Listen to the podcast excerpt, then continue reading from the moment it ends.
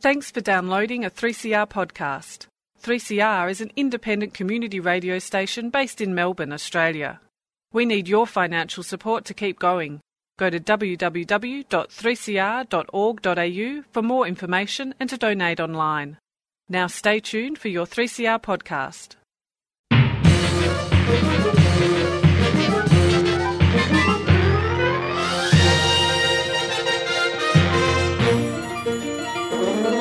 Hello and welcome to Lost in Science, the summer series.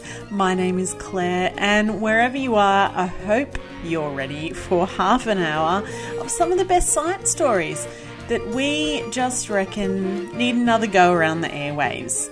These are some of our favourites from 2021.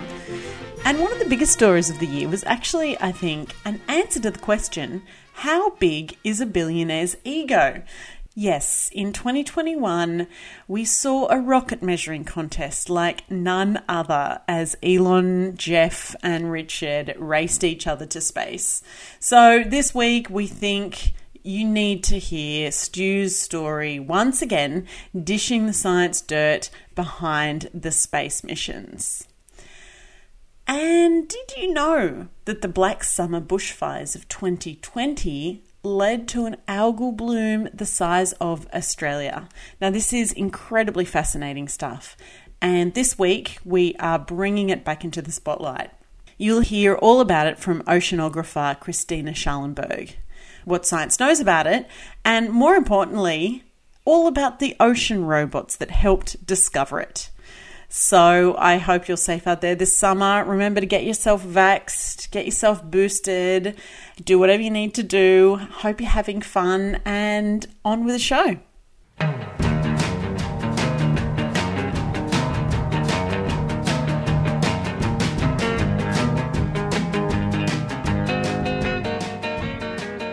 Now, we joke around on the show uh, about how science and technology is making the world uh, more like comic books and science fiction over recent years.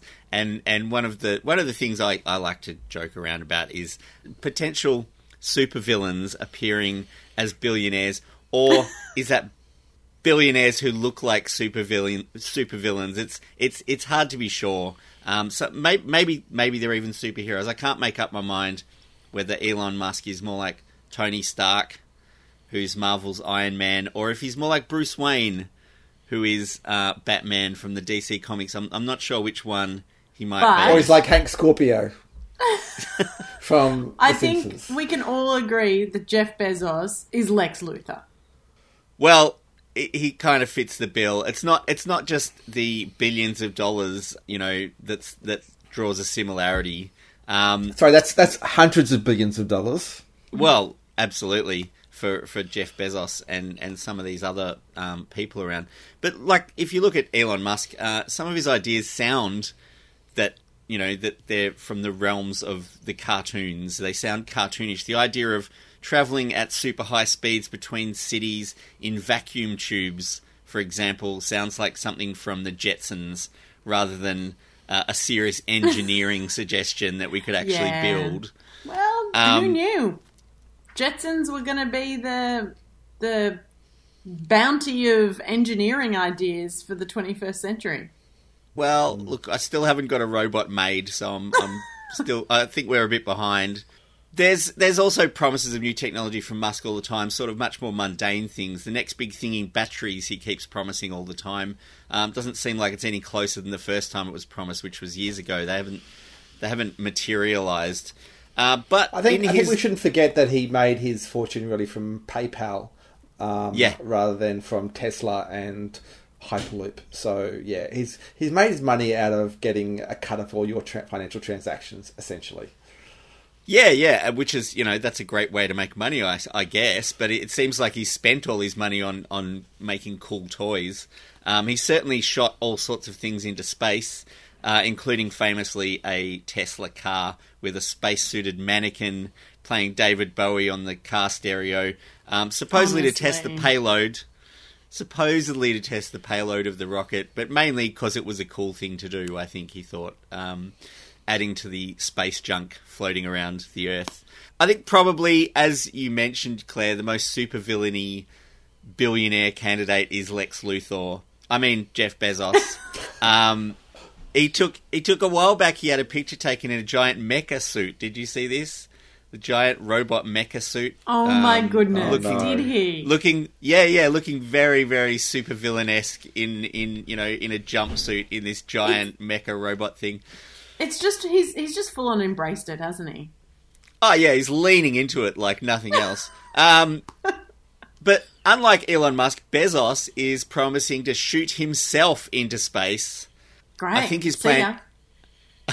I think his plan is to come back though after after after a bit of an orbit uh, or or a little space flight. He's going to come back, so it's not a permanent um, vacation. But reading up on their respective visions of space, I had a look at Elon Musk. Elon Musk thinks that humans have to become multi-planetary if we're to survive as a species due to possible cosmic events like asteroids and you know biological events like pandemics and he thinks that if we're on multiple planets we've got a better chance of survival as as a species um, so uh, he's looking at Mars and the Moon as human outposts to guarantee our survival into the far future. Now Jeff Bezos, on the other hand, has much more practical aims for space. He's looking to move all industry, especially dangerous industries, off the Earth and into space or onto the Moon, in order to protect the environment and the people who live in it. Which is, you know, it's kind of a nice idea. But basically, he's looking to make fly in, fly out workers leave the planet altogether and then come back. Although ultimately, most of the labour is planned to be done by robots in the far future, of course, again. Now, this does sound a little bit supervillainy. Uh, I think building an army of robots to manufacture things off the planet away from human influence. Um, I think But- um, I think the super for me the super villainy aspect is that um, he has enough money to toy around with these crazy ideas to actually do whatever he wants. Doesn't quite have enough money to um, give his employees decent um, working conditions or wages. But uh, yeah, somehow he's got so much money he can you know have an army of robots on the moon. But you know, I mean, you, you don't have to be really rich to be a regular villain, though, do you? no. Um, seriously, it's not necessarily a bad idea to. I think this idea of moving manufacturing and, and heavy industry off the planet, but the amount of energy it would take to do that, the idea of you know um, sending raw materials up into space to be manufactured then brought back down to Earth, it's a ridiculous amount of energy, and without some sort of huge leap in technology.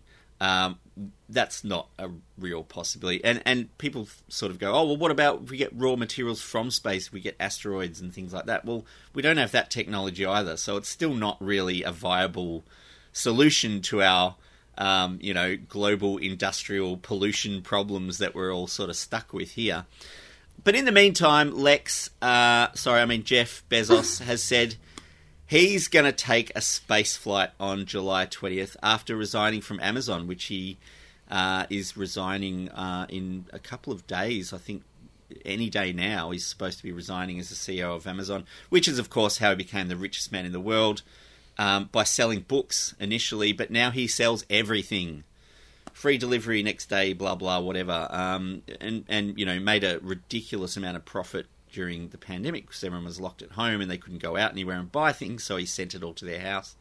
Um, but look, Elon Musk hasn't even been into space, even though he has built a lot of spaceships. Uh, and Jeff Bezos seems to be doing it so he can be the first owner of a space company to go into space. So is I mean, no one's gone into space yet because their rockets keep blowing up, right? the the Elon Musk's SpaceX have delivered crew to uh, the ISS, and they have had successful crewed Okay. space flights. So they're they're they're on the they're on the cusp of of, of private space travel, really. But Elon's still a bit. I think I might just Yeah, wait a it- few more a few more ISS manned missions before I get in. He he seem he seems to be very happy to uh, you know field the questions at the press conferences, but not so happy to strap into the uh, to the launch Yeah. module. Um, but Jeff is Jeff is jumping in there. So the company owned by Bezos is called Blue Origin. This will be their first crewed flight of a spacecraft called New Shepard, which is named after Alan Shepard, who was an Apollo astronaut and the first American in space. So Jeff's kind of positioning himself in that pioneering space there. Um, of course, as we started talking about, uh, started out talking about comic book storylines, there is a late contender, and an older, grey haired man with a beard has jumped in at the last minute to add a plot twist. Hank Pym, the original Ant Man. No, wait, it's actually Richard Branson, British entrepreneur and possibly the first billionaire with designs on spaceflight. He launched Virgin Galactic in 2004. You know, this is this is the old school um, entrepreneurial billionaire spaceflight. Um, they haven't done anything. They haven't really got any launches up there yet, even though Virgin Galactic went public as a company a couple of years ago. So they're still around. They're still going. But Richard Branson is planning a trip on his Spaceship Two craft, which is named Unity, and he is, of course, launching on July 11th, which will be a clear nine days before Jeff Bezos. And you know, it, it, it's hard to see this as anything other than a, uh, you know, a, a, pissing contest. Really, is is mm. how I would put it down to. Um, it's it's it's uh, a whole lot of um, you know competition between rich old men. Um, mm. But despite launching nine days earlier, he probably won't beat him into space, and this is because Spaceship Two is not actually built to go into space. It skims along just inside the edge of the atmosphere at just under 90 kilometers up. Um, and space. So it's got a good. It's got a good name, Spaceship Two. Yeah, it's um, yeah, it's it's it's not not just a good name. I don't know. so space begins at the Kármán line, which is 100 kilometers above the average sea level. Spaceship Two can't go that high. It's designed for tourism. It's just to take people up on a trip and let them be weightless for about four minutes and then come back down. So Jeff Bezos will be the first billionaire spaceship owner to get into space by um, by all estimates. Uh, he's also though, and I think this is something um, to to take away from this story. He's also taking another space pioneer with him, someone who's been waiting to go into space since the middle of last century. So Mary Wallace Funk or Wally Funk trained in the Mercury program to demonstrate that women could pass the physical tests re- required to be in the space program in in NASA in the uh, in the 50s and 60s. None of the women who participated in the training were allowed to fly. That none of them actually got to go into space. Um, so now Wally is blasting off with Jeff Bezos on the 20th of July at age 82. So wow. she's finally going to make it into space and into the record books as the oldest person ever to go into space. Wow. That's so incredible. she's yeah, it, it is amazing, and you know, I guess uh, the the the wait that she's had to endure to actually get a trip into space. Sometimes the trip to space isn't a race; it's a waiting game.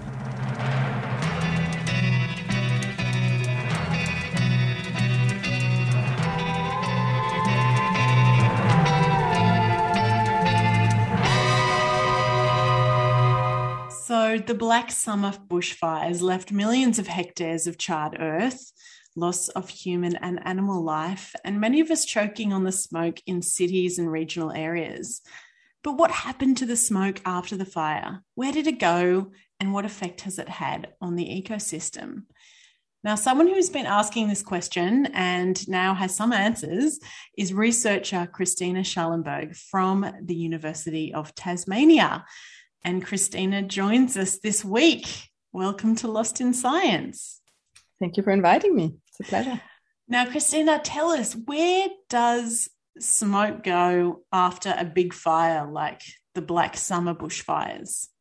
So that's actually not really my area of expertise, but from what we can tell based on satellite imagery, well, first of all, it goes up in the atmosphere and then it can be transported by, you know, the winds and the transport mechanisms of the atmosphere into all sorts of directions. And from what I understand, these particular bushfires were so intense that smoke and ash and other particles actually went higher into the atmosphere than is usually the case and therefore they could also be transported farther, um, just stronger winds up there, I suppose. And also, it takes them longer to come back down. So ultimately, I assume they all come back down, or it's certainly a large percentage. And that's what happened in the study um, that I was part of. So we, we could see with our instrumentation that a large part of um, the ash from, well, maybe it wasn't even a large part, to be honest, but a part that we could measure um, ended up in the Pacific Ocean, so in the South Pacific between New Zealand and um, South America. And it was a patch of ocean that was um, larger than Australia. Wow. Uh, and we could we could connect this deposition of the ash um, and the particles that were you know rose with the ash in the atmosphere. It's actually also dust particles and like earth probably all sorts of things that are being kind of sucked up into the atmosphere along with the with the smoke. So we can tell that these these particles ended up in the ocean and there they fertilized an algae bloom. So in, it's a mm. part of the ocean that has one particular problem which is it doesn't have enough iron.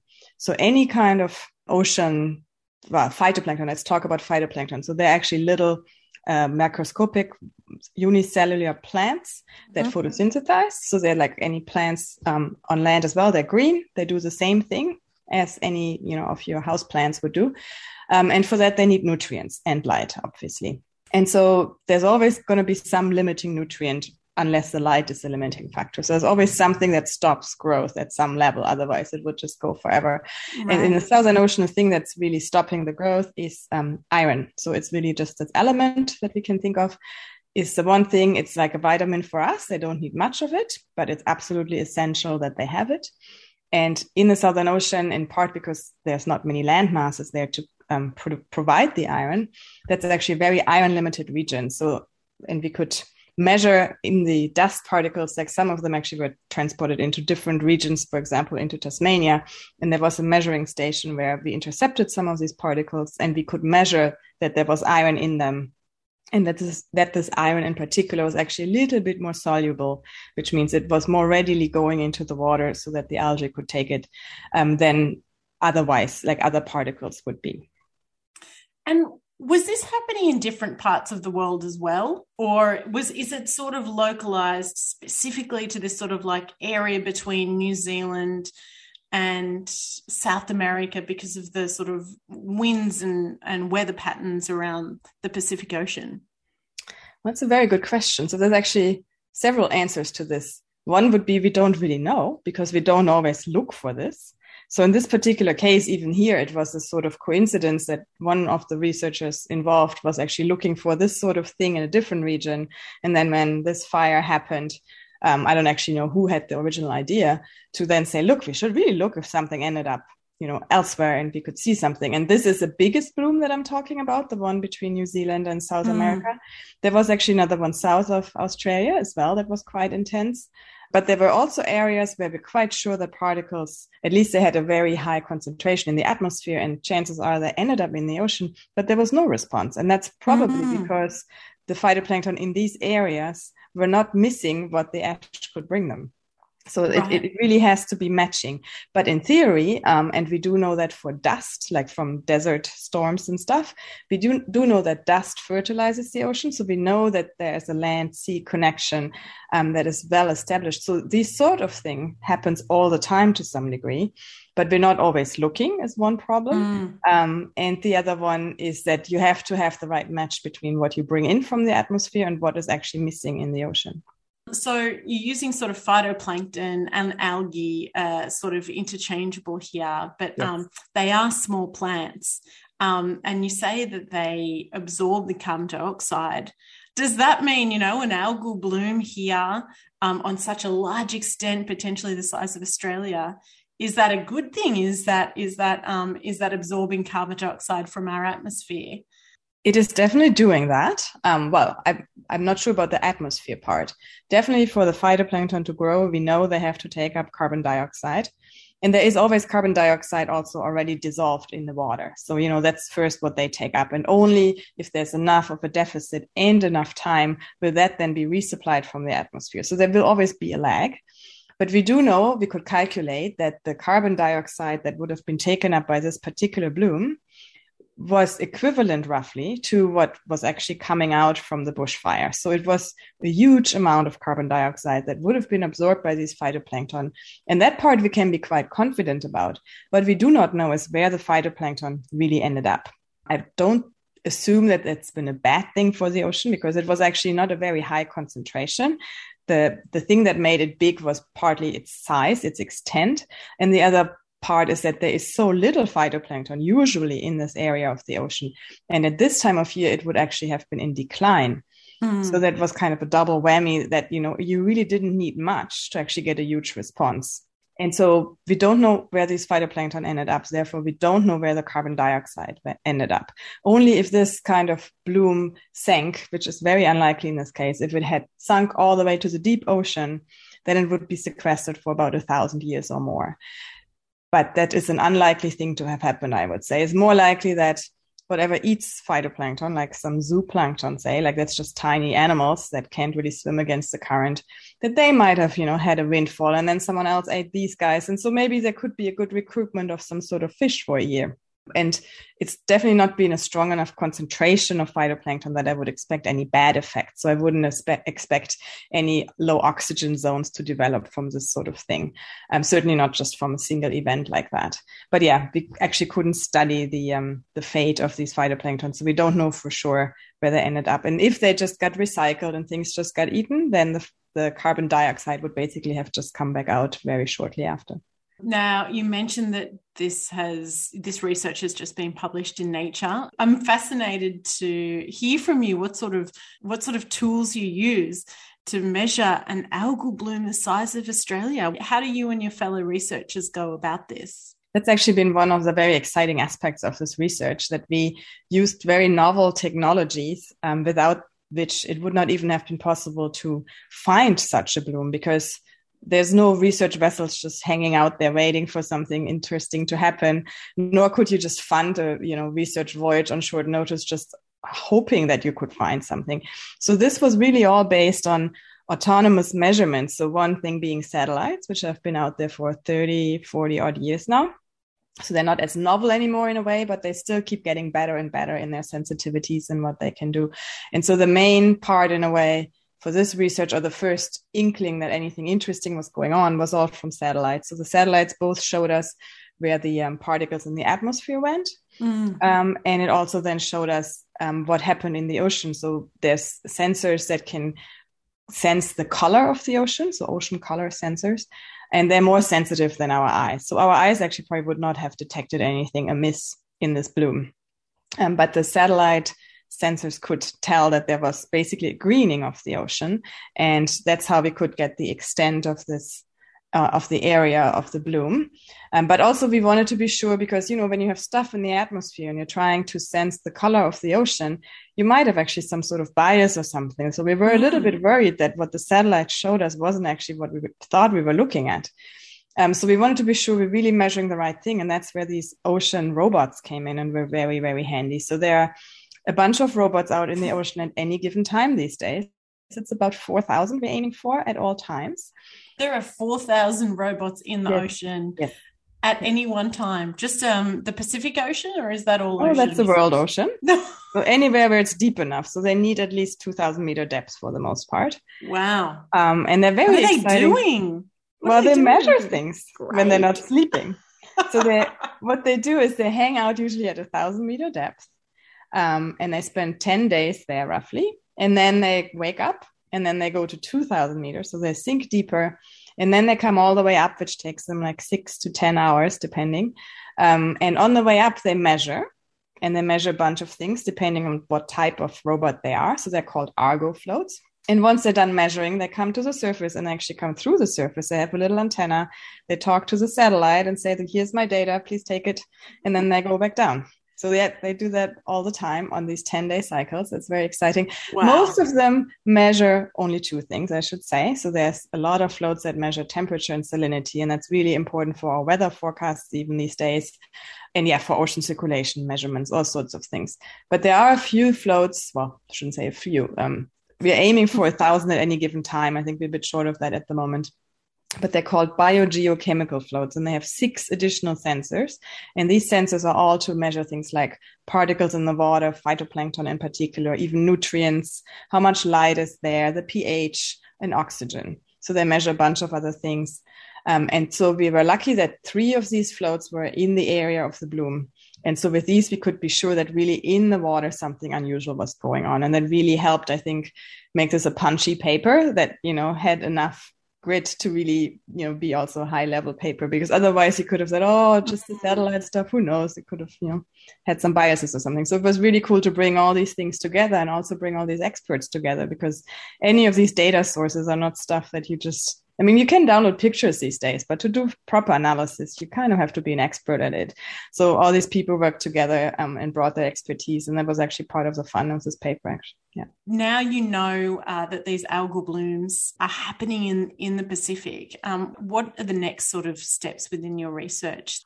So I'm not doing this myself, but I'm supervising, or co-supervising, I should say, a PhD student who's working, who was also on this uh, paper that was just published. But he is now also doing the next step of analysis and looking in more depth, not just how much phytoplankton was there, which is what we've so far gotten from the satellites, but he's also looking at can we say anything about what sort of phytoplankton? Were they big? Were they small cells? Did they change in the, did the did the community change at all even he can look a little bit at were they happy because one thing that happens when you give them iron there's actually a signal that's called phytoplankton fluorescence that can change in response to this iron input even before they start to grow so basically you know they notice something good is happening and the cells change in some some fashion and then it takes them a while to actually pick up the growth. And so he's looking into that sort of signal to just try to get a better idea of what actually happened out there. Well, Christina, thank you so much for coming on Lost in Science today to talk us through your research and, yeah, the environmental flow on effects that are happening after the um, bushfire devastation in 2019 and 2020, and also letting us know that there is a huge, I don't want to say army, let's say community of ocean robots um, out there, uh, which has just blown my mind. Um, so, Christina, best of luck for the next stages of the research. And um, yeah, come back on Lost in Science anytime and talk about what those ocean robots are up to. Cool. Thank you very much. That's all we have time for on another episode of Lost in Science. Lost in Science is recorded on the lands of the Kulin Nation in the studios of 3CR and broadcast across Australia on the Community Radio Network with the kind support of the Community Broadcasting Foundation. If you'd like to get in touch with us, we'd love to hear from you. You can find us at lostinsidegmail.com, find us on Twitter where we are Lost in Science 1, or find us on Facebook where we are Lost in Science on 3CR or just tune in again next week when Claire, Stu, and Chris get lost in science. Thanks for listening to a 3CR podcast. 3CR is an independent community radio station based in Melbourne, Australia. We need your financial support to keep going. Go to www.3cr.org.au for more information and to donate online.